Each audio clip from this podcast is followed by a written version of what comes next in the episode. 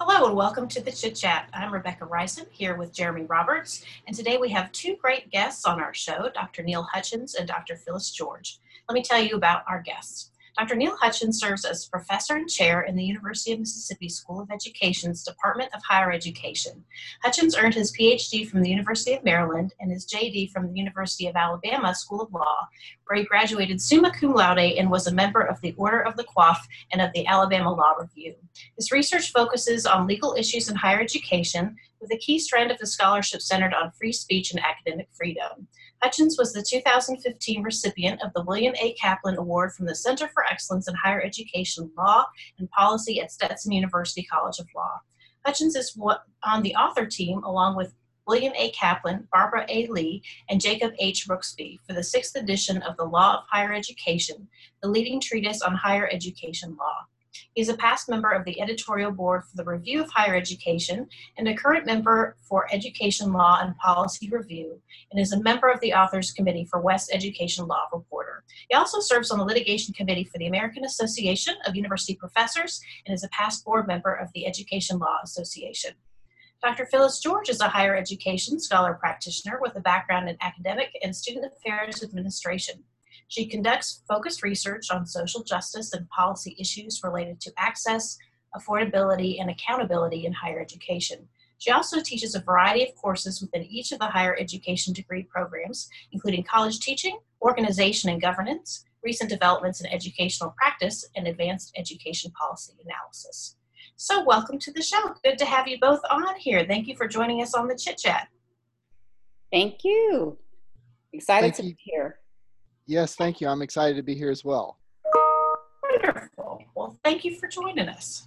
Yeah. And one question we'd like to start with is getting to know you a little bit better. So, did y'all know that you always wanted to work in higher education?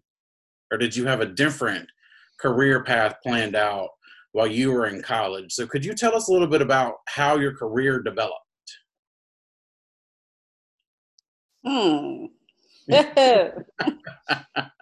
you want me to go back to young Phillis? Um, I'm thinking of young Sheldon. Um, I I attended the University of Wisconsin Madison as an undergrad, and um, unfortunately, like then, like now, and then there weren't a lot of underrepresented minorities, and so I wound up in this honors dorm where I was literally the only African American girl mm-hmm. or student.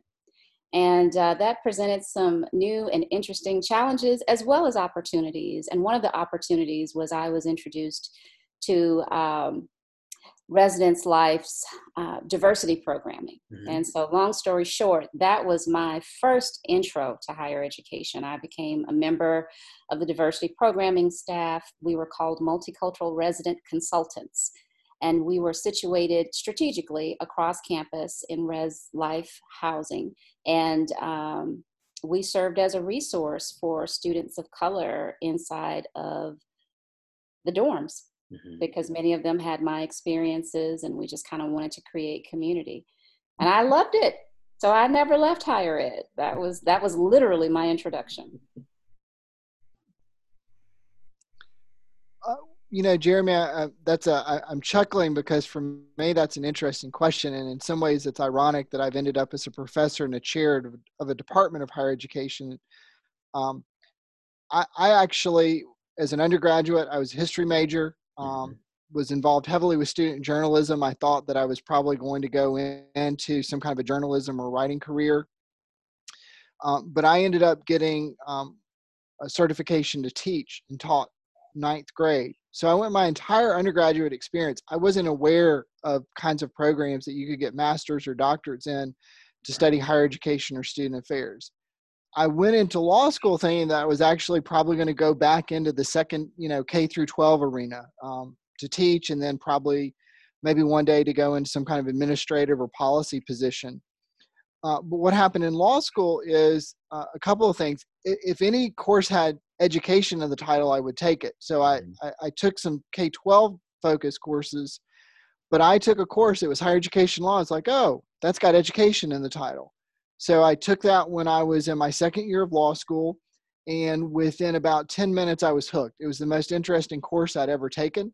I had a great professor who was also in the general counsel's office at the University of, of Alabama. And furthermore, in law school, I discovered that you could take you could take some courses outside of the School of Law. And so I was I was like, oh, higher education law. This is so interesting.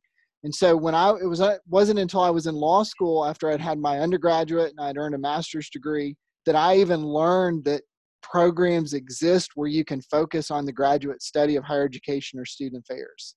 Mm-hmm. And so for me, that was really, um, again, when I was in law school at University of Alabama in their program, I took an organ admin class and a history of higher ed class.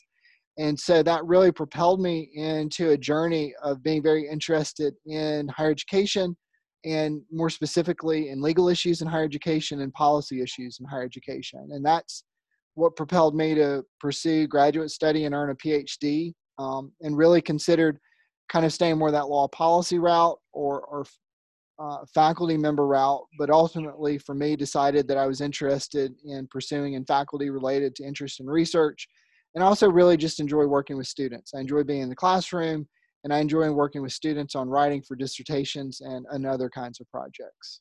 Okay. And speaking of the higher education program, to let others know about our program here at the University of Mississippi, could you talk about the different areas that we have? So if somebody is interested or maybe doesn't know that we have a master's program or an EDD or a PhD, could you give some insight as to what y'all do in Guyton Hall on campus? A lot. We do yeah. a lot. a lot. um, how about Neal? I take the master's and you take the doc programs. Sounds great. Okay. So we have we do have two uh, master's program programs. One is an online program. We actually just retooled it and um, are enrolling our first class for the newly um, retooled or minted uh, master's online and that program allows us to reach students really from from all over the world. Mm-hmm. um, our residential master's program is also very versatile in terms of the students that we draw.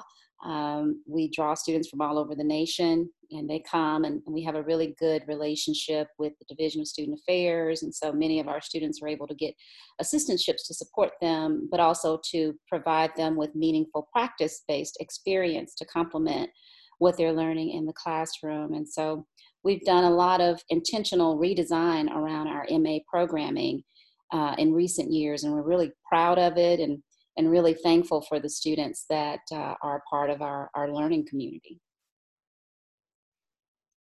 And, and then on the, the, the, the doctorate side, we have um, a couple of different programs. And, and Jeremy and Rebekah, also I'll step back to say, what's really interesting, and it was an intriguing part for me for wanting to join the institution, we're actually a standalone department of higher education. A lot of higher ed programs, student affair programs, which is fine. They're they're part of larger academic units since we actually tend to sometimes i'll remind people um, we, we rely on a lot of our affiliate faculty and then we have other faculty and, and part of that is because we actually have very good enrollments across our program so much so that we were created as our own academic department several years ago. And so on the doctorate side we have um, always had trad- a traditional phd program which that's often like many programs in higher education student affairs it's people who may be working full time uh, but uh, we also have full-time students and that's a program that we continue to be excited about actually something that we just added through here working with the Isom center here on campus for gender and women's studies we'll be rolling out this year that people are able to do an emphasis uh, for in the phd in gender and women's studies so that's an exciting way to show how our program has really grown including for phd level work for our EDD, that is a program that is designed for working professionals. It's a three year program. Something that we're excited about is that pending final approval from the governing board for the state of Mississippi, we'll be turning that into a completely online program. So we certainly want to serve individuals who are here at the University of Mississippi and in the state of Mississippi, but we also think that will allow us to serve a broader audience. Uh, so we're excited in what we're, we're doing in the online realms as well. And then I think to describe our department, something that's exciting, I often say that we're small but mighty. And uh, I really think that's true if you look at the quality of our core or central faculty members. We have individuals like who we have here today, Phillis George, who's an exceptional scholar. She's also very good with students. I think something we pride ourselves on as a faculty is, in addition to strength of scholarship, we really are interested in students. Mm-hmm. Uh, we also have other faculty members. We added Dr. Frank Fernandez this past year, who were able to snatch away from the University of Houston, who has a background with a PhD at Penn State, also a master's degree at Stanford University, so a really good scholar. We have Dr. George McClellan, who is the most recent uh, co-winner of the uh, Award, mm-hmm. um, which is one of the highest uh, honors that you can re- receive for student affairs scholarship, and he literally writes the book um, that's used often in student affairs classes will um, an area of strength that we have that I think is pretty much unrivaled by any program in the country relates to law and policy issues in higher education. We have Dr. Kerry Brian Melear, who focuses on law and policy issues. Dr. McClellan has an interest. We also have an incoming faculty member, Dr. Macey Edmondson, who has a law degree and PhD, who we were able to lure away from the University of Mississippi Law School. Um, and I also have law and policy as an area that, that I write in. So, in addition to student affairs issues, we have a very strong law and policy background. And again, I think in law, we rival anywhere in the country.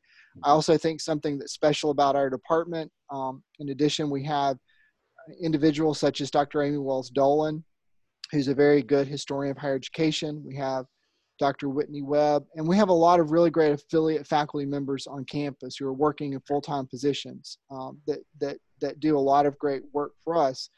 So I would describe us as a program that we have our core faculty, our central faculty, but we also have people throughout campus. I'm thinking Dr. Patrick Perry, who's in student affairs. Mm-hmm. Um, Dr. Rebekah Reysen, we are also technically the academic home for some of the larger undergraduate courses on campus, and we're really fortunate to be able to collaborate work with people like like Rebekah, Dr. Mm-hmm. On the classes that we teach. So I think we're kind of under the radar. We've experienced a lot of growth within the past six to seven years, and it some kind of surprises people when they they know about that growth.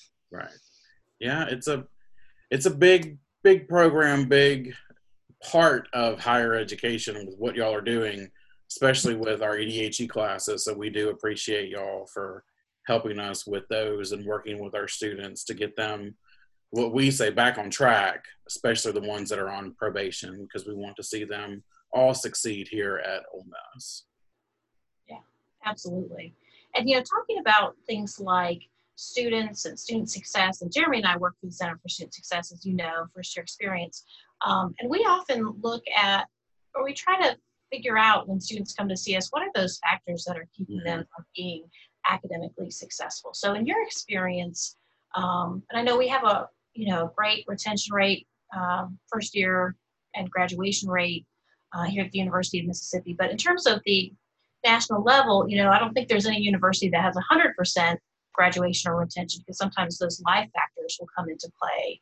Um, but in terms of the you know dropout rates that you see kind of national level, um, what do you think are some factors that may contribute to students dropping out of college and, and how can universities help students like who are in that kind of situation hmm. you know unfortunately i think there are a variety of reasons that the research has pointed to um, starting with some of the more research recent research coming uh, from i'm thinking of um, related to student hunger mm-hmm. um, Sara Goldrick-Rab, and really talking for the first time about um, how students are going without the adequate resources that are needed to just be able to focus right on their studies so things like having um, food having uh, proper housing having enough funds to support themselves Many students take on numerous jobs to support themselves, which, as we know, takes away from their ability to focus mm-hmm. on their studies. Um, many students are first generation scholars um, and not necessarily being familiar with the pathways toward completion uh, presents unique and obvious challenges that I think every college and university in America and globally is working hard to address.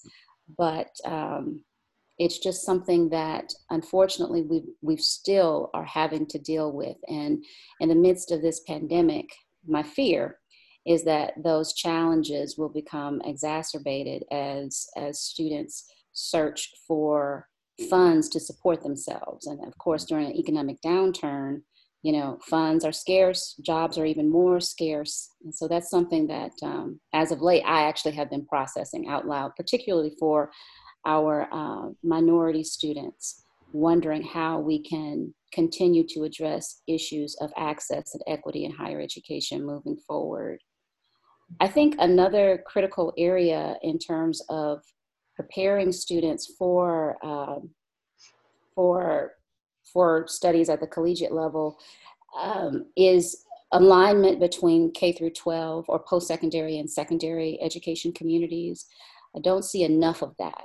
Mm-hmm. We do have some research that focuses on um, alignment between state departments of education and uh, state boards of higher education, but more needs to be done on that front, particularly in the way of curricular alignment so that the um, the secondary curriculum that students are taking is preparing them meaningfully to pursue their post-secondary um, goals. I, I don't want to speak too much more on that, but but that is something that I'm beginning to see in terms of the research horizon that that we probably want to focus more so on, um, especially as we make our way through COVID. Mm-hmm. Sure.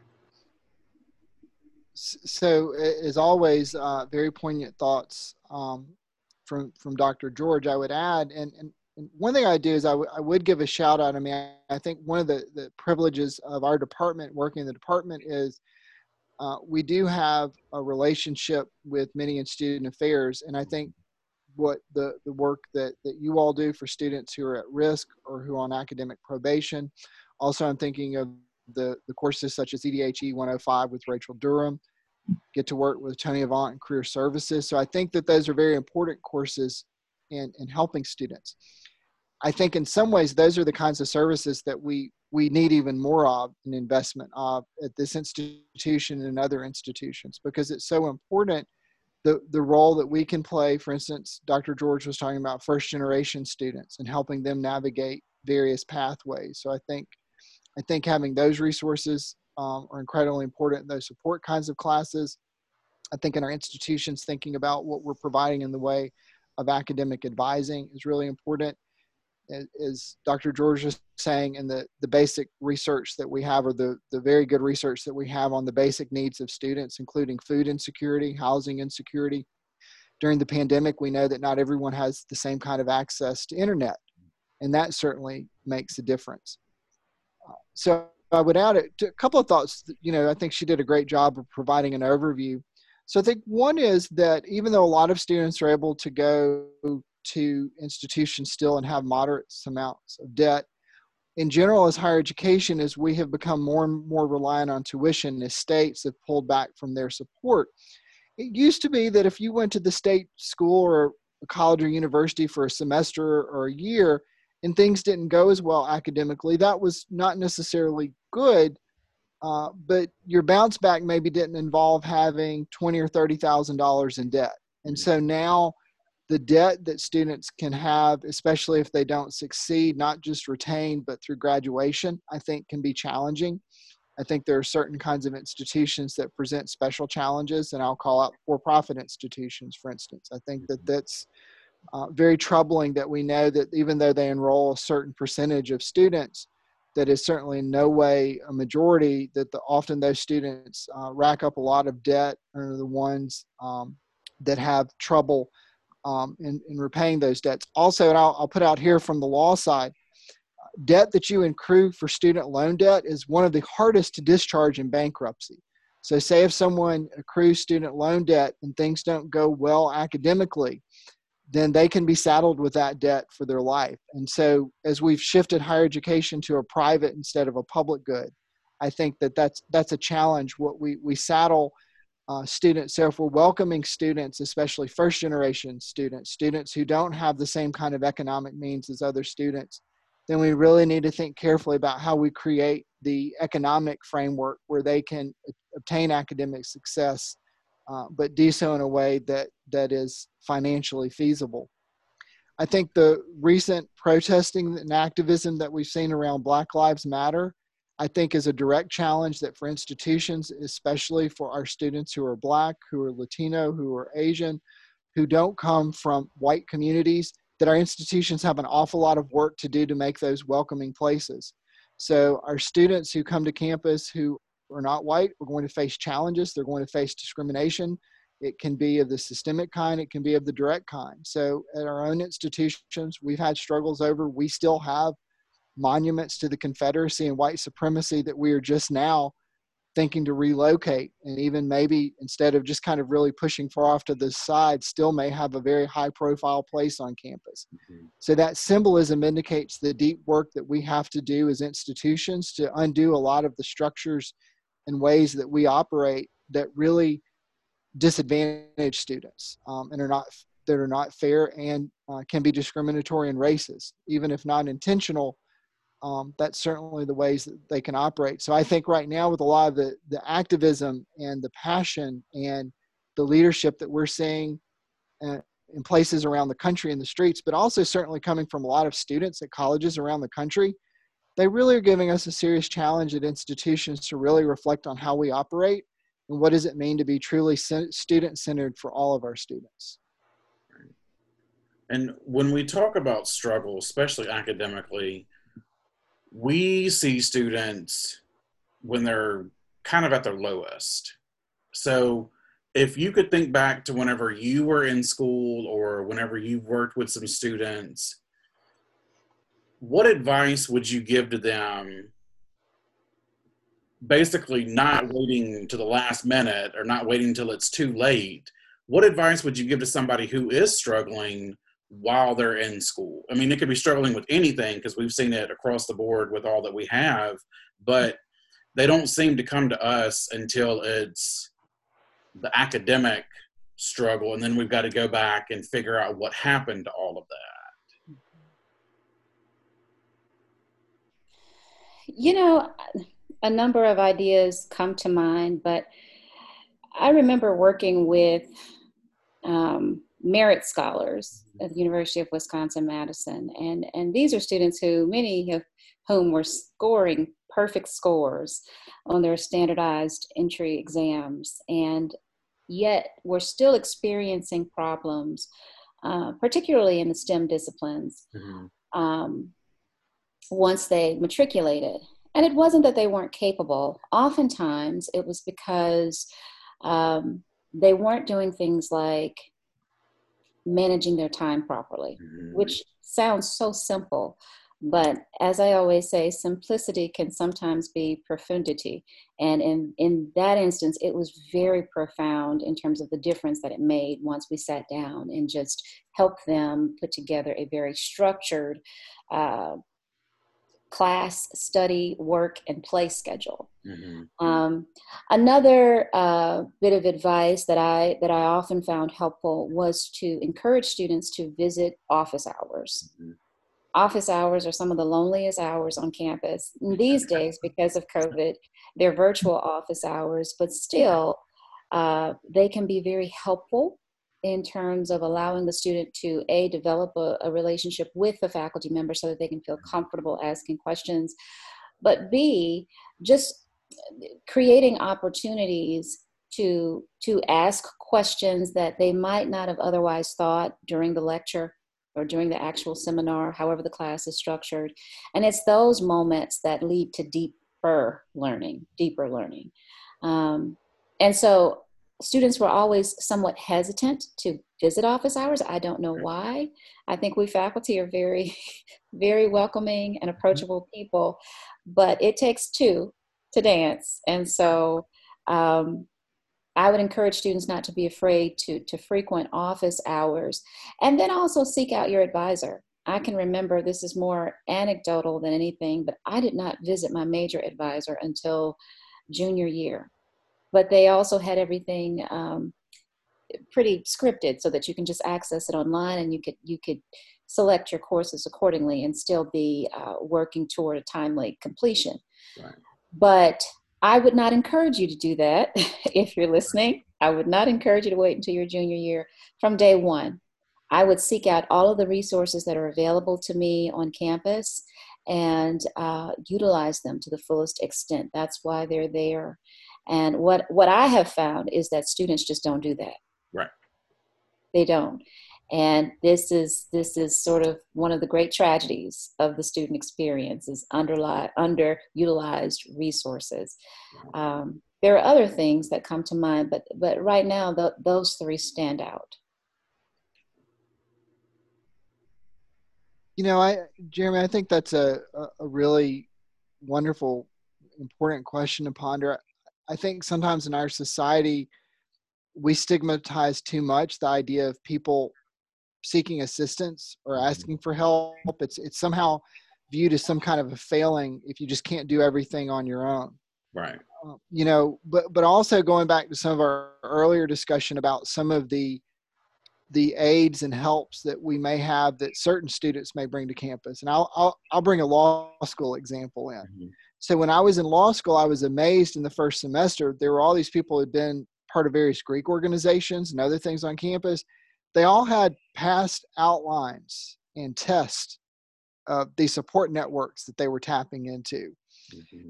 And so I think sometimes people may not realize that people who may have certain kinds of capital or other kinds of things, they really are tapping into a lot of assistance as well.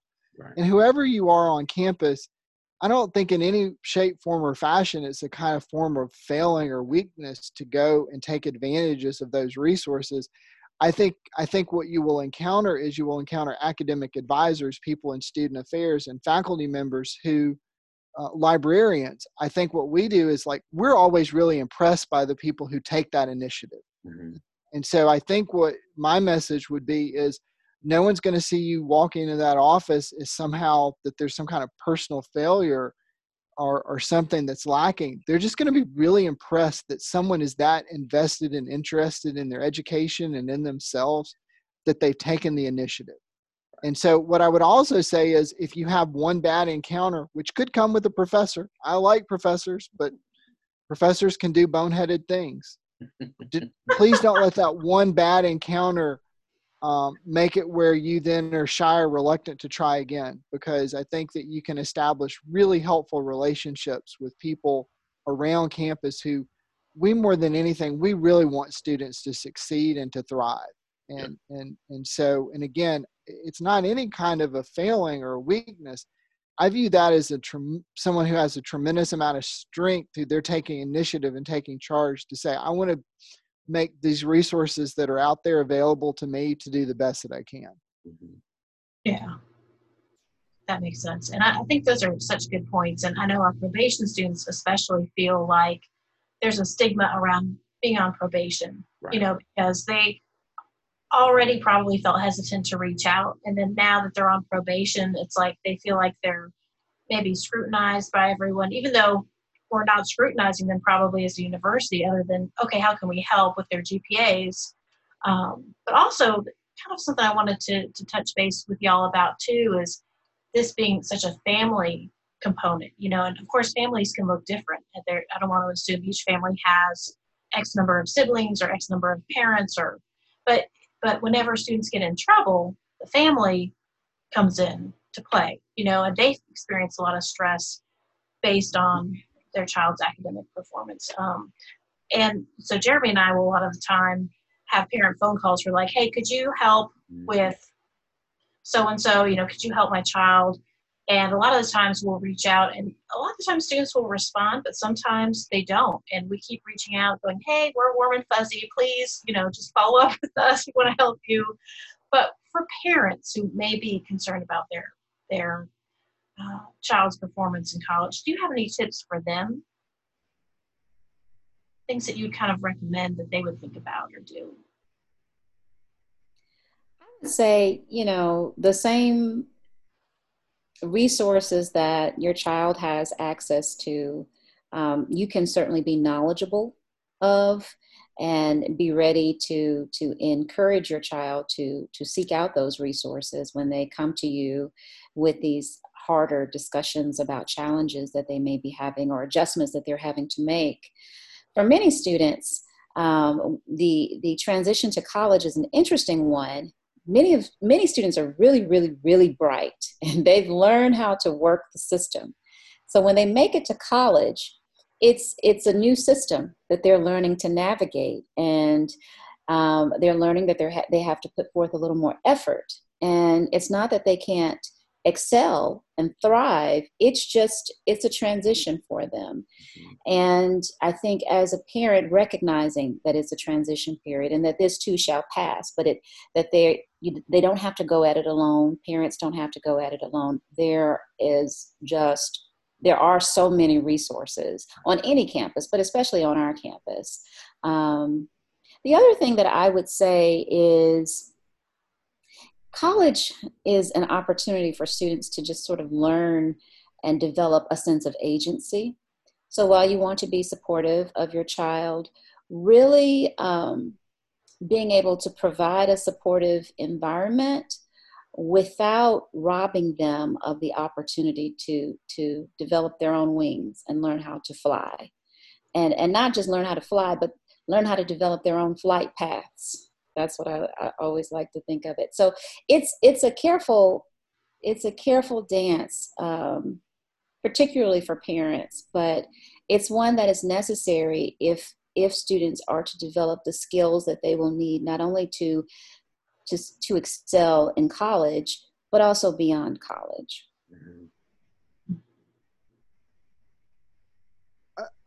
I would just echo that I, I really agree with, with Dr. George's sentiments on helping, you know, to understand the, the universe of choices, resources, all the wonderful things that your child, the student has, but hopefully empowering the student because at the end of the day, that's the person who's got to complete the work, complete the task. And so I think that's really important.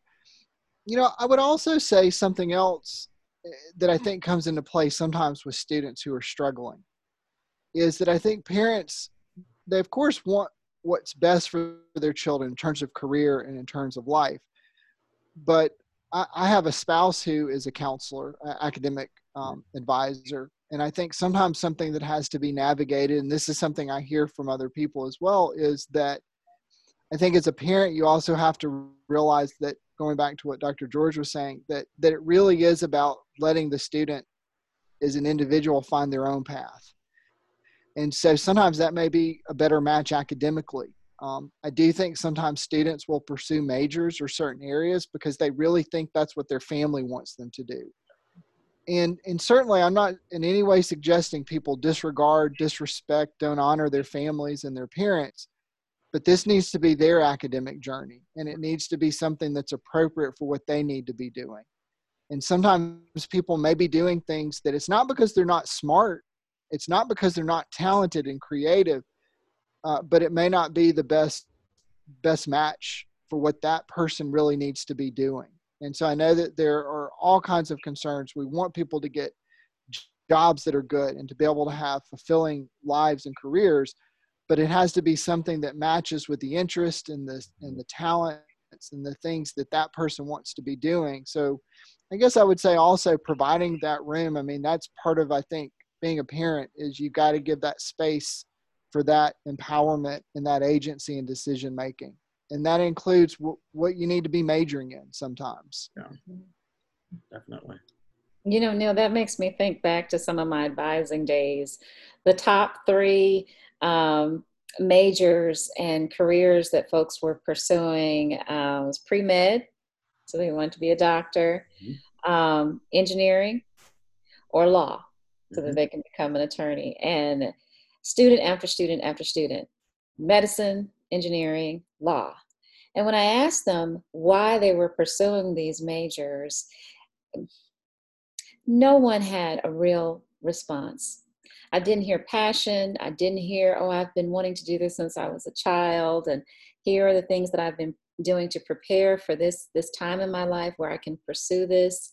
Um, it was always family, parents pushing them, and I understand that. I truly do.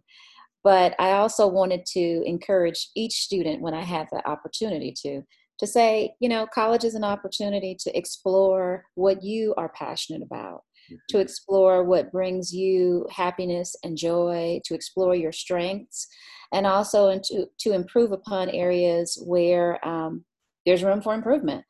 Mm-hmm. But the key thing is to explore. And so, from a parental perspective, encouraging exploration, I think, um, would be a good thing. Just just giving your child the the the space, time, and opportunity to do some creative and focused exploration of their um, of their careers and, and what it is that they want to do post college. Right. Yeah. Yeah, and talking about passion, I would say for all of us, higher education is one of our passions. I mean, if not, y'all wouldn't be in the Department of Higher Education. Rebekah and I would not be doing things that we're doing in higher education. But in looking at what's happened over the past few months with COVID and change and students who may not have been happy with their in class and now they got moved to everything online.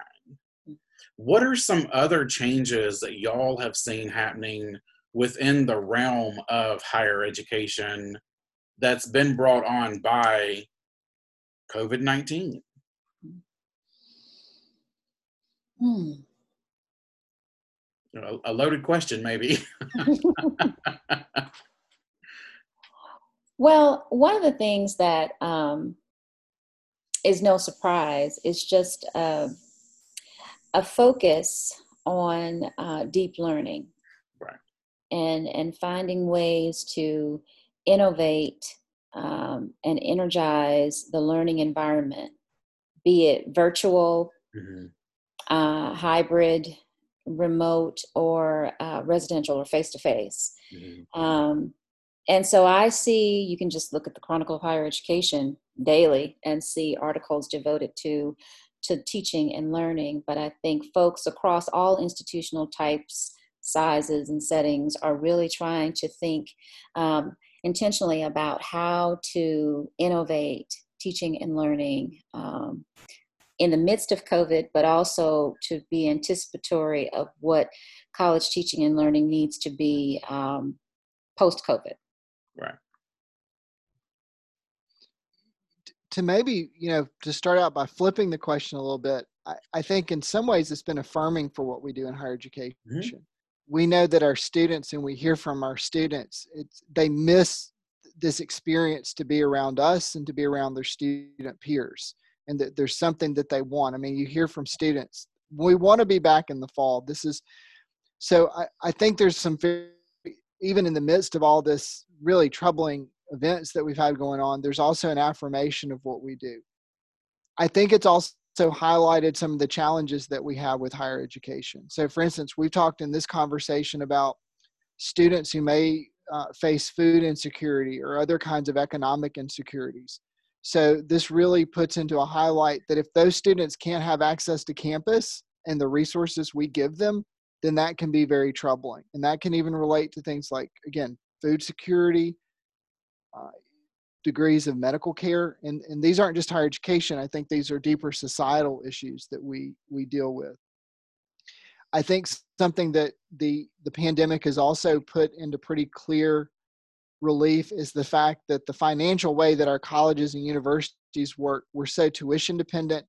The states in the past several decades but it really accelerated with the great recession um, that happened uh, that preceded the Barack Obama administration or George Bush too that really accelerated the disinvestment of state governments in higher education. And so we have a system that, that functions on a model where the finances related to the tuition and the fees and the housing and the contracts, that's really how institutions now operate, and especially our public institutions operate.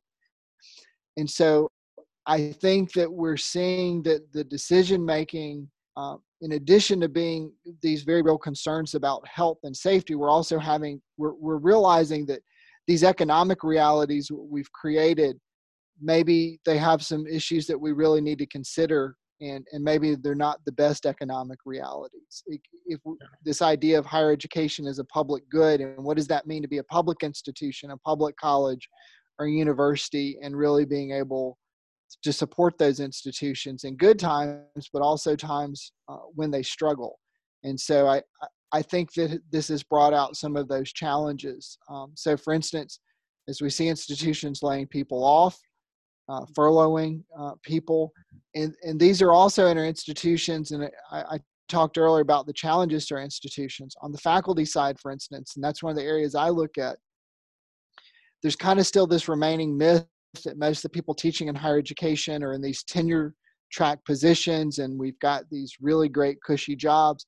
The truth is, most people who teach in higher education today and teach most of the classes uh, they're part-time faculty mm-hmm. they're contingent faculty is sometimes the term is used and we have people who work in campus positions across the country in things like food service custodial services other places that the pandemic has reminded me are we really treating these people these employees in ways that align with our institutional mission and creeds and so again i think the our funding structure but also a lot of times in higher education we love lofty rhetoric Mm-hmm. We talk about our mission and creeds, but if you want to know what an institution stands for, how are we treating those employees, for instance, on our campus who are most vulnerable, who are working in food services, who are working in our, our, our service positions? And so that to me shows challenges ahead for higher education and the fact that we need to do a better job of living up to those missions and creeds. Mm-hmm. Mm-hmm.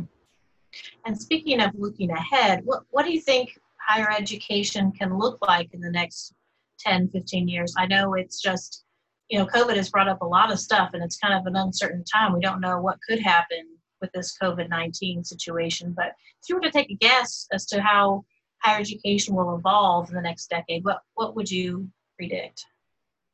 Hmm. I think we'll be less reliant on face to face engagement. I don't think it will go away completely, but I think that we will embrace more fully opportunities that exist um, online and remotely. And um, that's just something that I see across all colleges and universities. I don't see how we can't because that that's literally the wave of the future.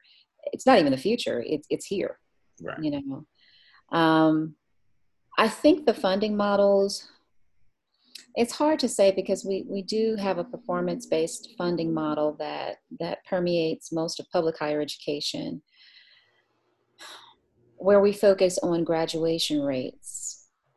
Um, but I, I see some adjustments there, and I'm still trying to figure out um, where we're going to move toward because we used to be focused on the number of folks we enrolled mm-hmm. without any meaningful attention to making sure that they are retained and graduated.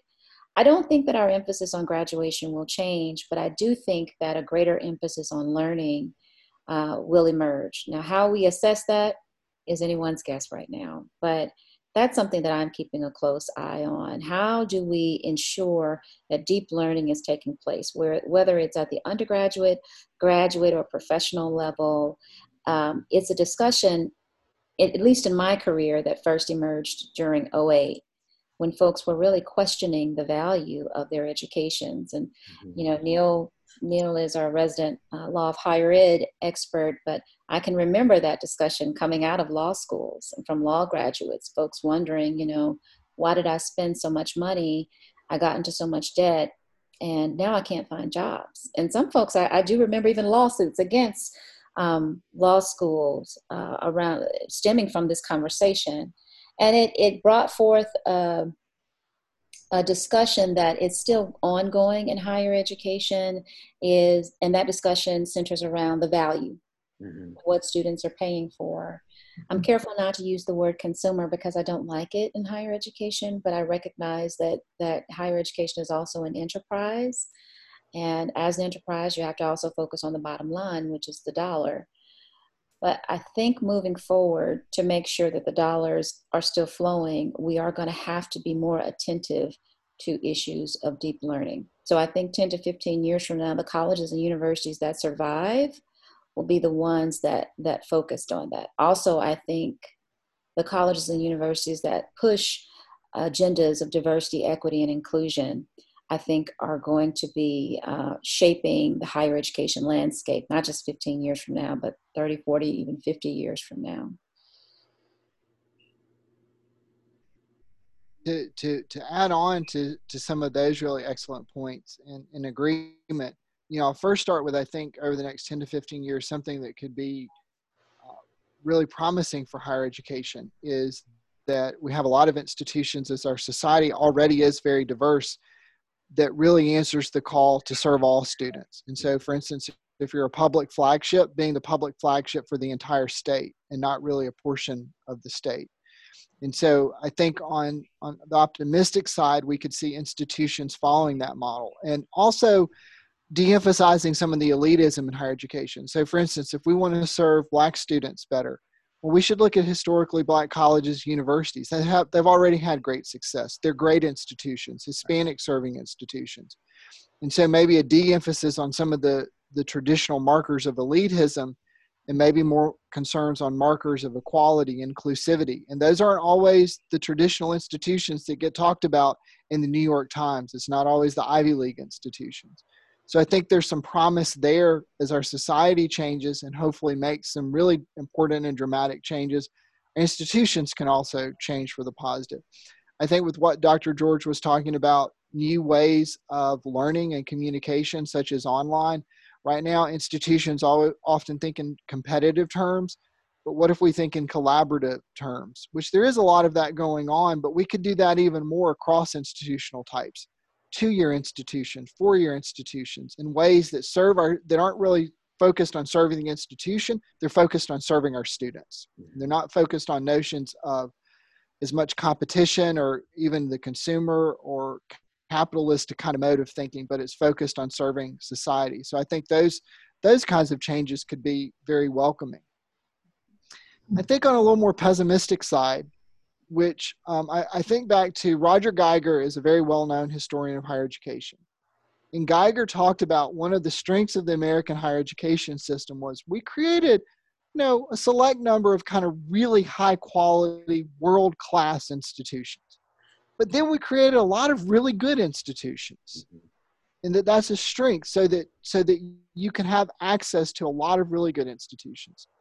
I think a lot of the financial troubles for higher education on an economic scale relate to the fact or we increasingly going to have have and have not institutions where we have certain institutions with the deeper pockets and that can hold to traditional models such as dr george was talking about to emphasize deeper learning and this kind of student experience.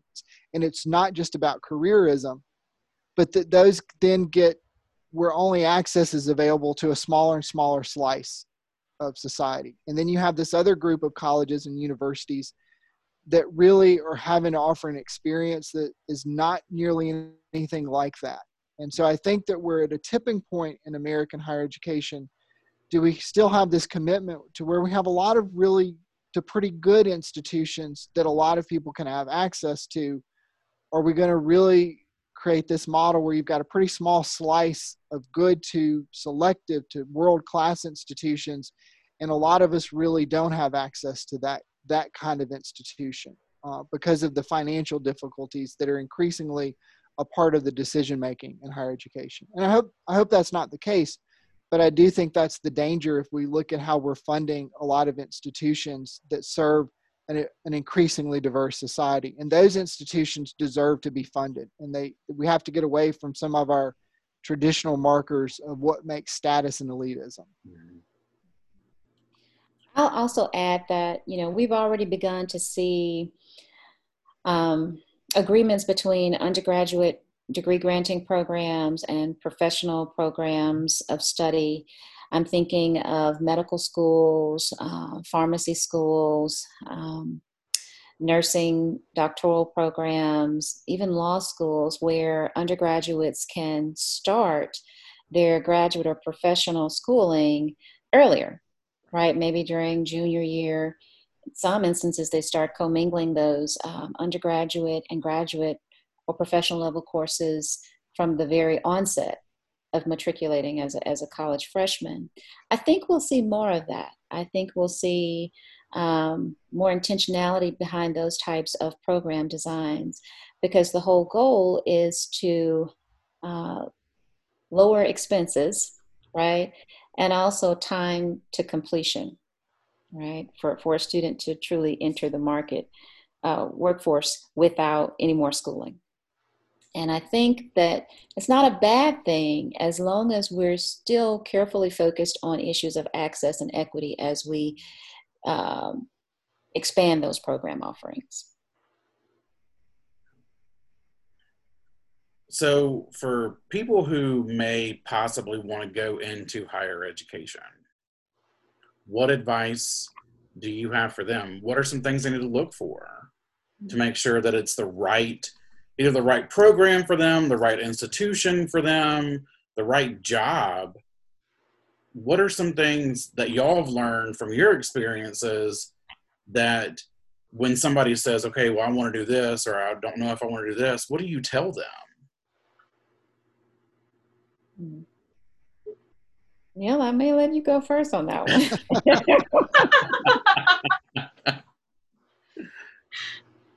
well, we've talked some earlier about exploration, and I right. I think that's that's a part of what we're talking about. I you know I think when I talk with a lot of students, something that really fuels them is you know Jeremy and Rebekah they had the opportunity to work with somebody like you in mm-hmm. a college or university setting, and they saw that even though you worked really hard and you had a lot of challenges, you were very fulfilled on an intrinsic level.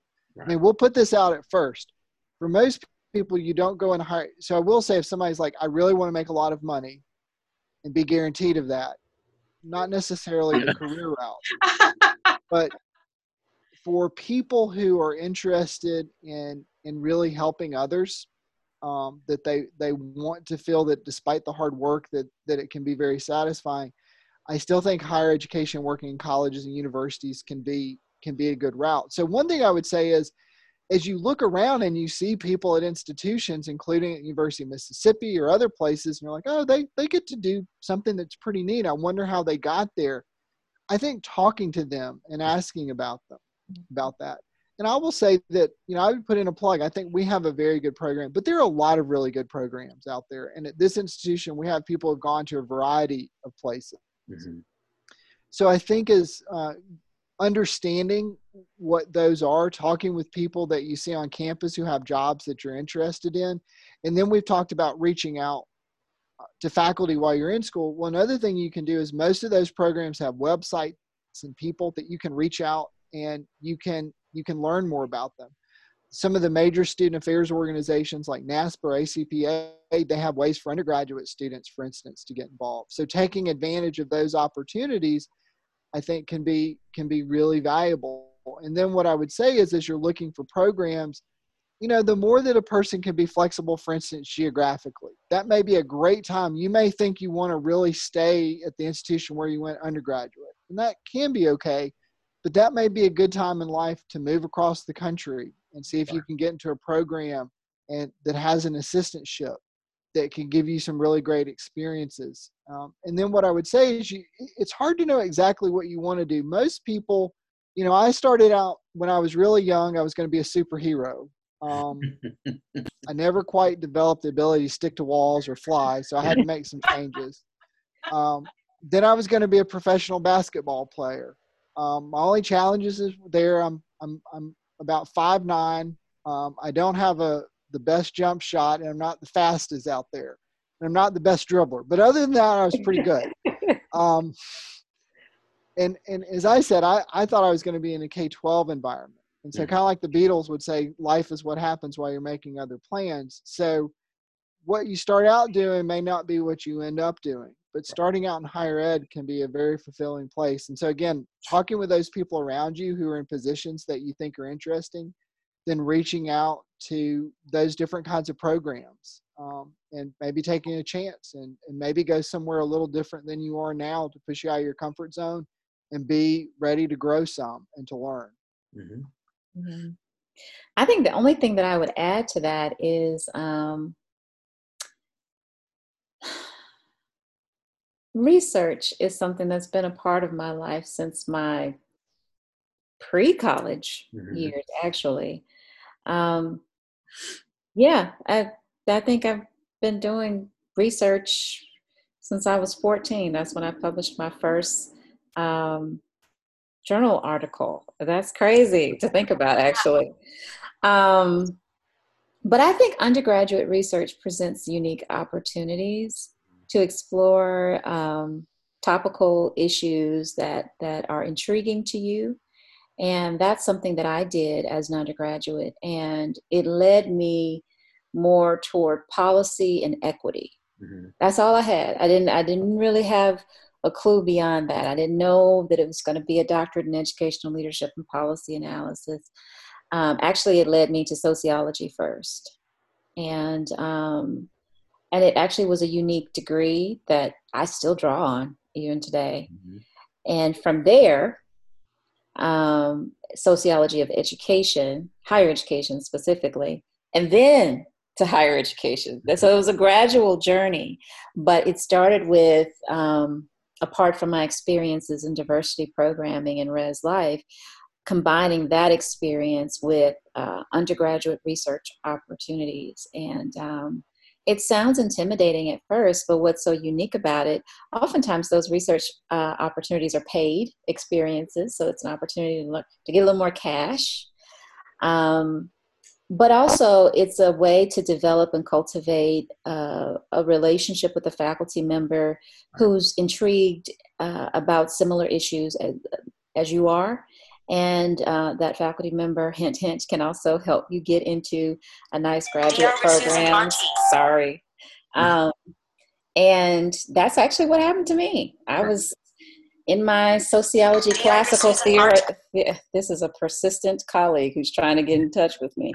Um, I was in my classical sociological theory class, and uh, again, only black girl, and was really just going through a lot of issues and inside and outside of the classroom. But I noticed that this professor, I'll never forget him, he was a Harvard grad, and uh, his name was Mustafa Emirbayer. And he was brilliant, but I didn't notice his brilliance. What I noticed is that he was wearing Sean John, which is you know P Diddy, Puff Daddy. I don't. I think he's called Love now. Um, and he wore that every day to class, and he also wore a gold chain, mm-hmm. like a gold chain and a diamond earring. But he, his personality did not match all of that you know, flavor that he was giving off in his attire. But it drew me into office hours. And long story short, I think I did like a focused research project with him, which allowed us to get to know each other. Turns out he was a lover of rib shacks in the South. So we bonded over meat in the South and his love of Sean John, urban wear and he wrote my letter, one of my letter of recommendations to get into my master's program overseas. And um, never thought that it would have, you know, originated from office hours. You Like how I linked that back in, go to office mm-hmm. hours. mm-hmm. But also just doing, uh, pursuing an undergraduate research opportunity. Um, you just never know. There's so many opportunities, but I, I, I am a huge advocate of undergraduate research. Now, at the University of Mississippi, we do have some undergraduate research opportunities.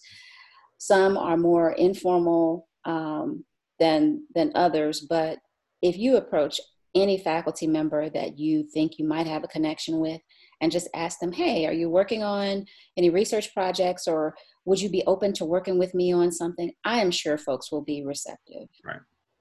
It just takes an one ask. That's it. Well, we have a lightning round couple of questions for y'all because we're curious to know a little bit more about you as individuals and as college students yourselves. So tell us about your freshman year of college. What did Dr. Hutchens and Dr. George's life look like your freshman year? hmm. Well, I, am going to start this one because I, in many ways, I did not do college the way that one would think of it um, in a really thoughtful fashion. I was very fortunate that I had a parent who worked at an institution to where I could go and tuition was covered. And I just kind of fell into that. So I think I graduated high school on a Friday and started taking college classes the next week or two. And so I didn't think about it enough. Um, and so I, I, I kind of carried over from how I was um, as a high school student, uh, but didn't do some of those kinds of things that that Dr. George, that Phillis is talking about, to go in and ask those questions, do those office hours. Uh, I had it too much on autopilot, and and so uh, that's one of the reasons I think I care so much about higher ed. I was very fortunate in many ways the the ability that I had to do, which was very special, uh, but at the time certainly didn't recognize all the, the the great things that I had around me that I wish I would have done a better job of taking advantage of. I, I really wasn't a good student until I got to law school. Maybe I shouldn't say that as somebody who's a professor, but that's why also when I meet with students, I'm like, you can turn this around. Can, yeah. Things can really improve. I was not. It was law school before I think I figured out how to be a student. Mm-hmm. I think for me, college was an adjustment, but not not for academic reasons. It was mm-hmm. more so um, um, geographic and cultural reasons. Um, and I, I, mean, I moved from Mississippi to the Midwest, and mm-hmm. I mean, the the weather was an adjustment. I remember almost getting frostbite because I was standing right. waiting on the bus and some kids. I mean, just really not smart, right? Um, I remember Halloween was a big thing there, and and actually i was standing waiting on a bus and some kids and it was it was the start of the campus halloween um, um, activities. And needless to say that was an education you know. Um, so i think for me adjusting culturally to a place that was a little more liberal um, that was just freer in many ways to to explore things. So I just was really amazed uh, uh, by the types of people that I met and the types of experiences that I was allowed to have. For instance, after one of my first freshman seminars, probably shouldn't say this, but I remember the professor saying, okay, let's walk down to the union. And we had several unions, mm-hmm. um, and each sold alcohol. And so um, the professor said, you know, the first round's on me. And, you know, I didn't drink. So it's like, round what? and I get there and it's beer. And I knew then, okay, this is a completely different scene. I'd come from parochial school and uh, Madison, Mississippi. And so went from Madison, Mississippi to Madison, Wisconsin. It was very different. Yeah. So making adjustments that way and just being open to um, open to the experience. It was it was a very good experience for me. Um, you know, the world was my world was no longer just black and white, rich or poor, um, you know, Mississippi or not Mississippi.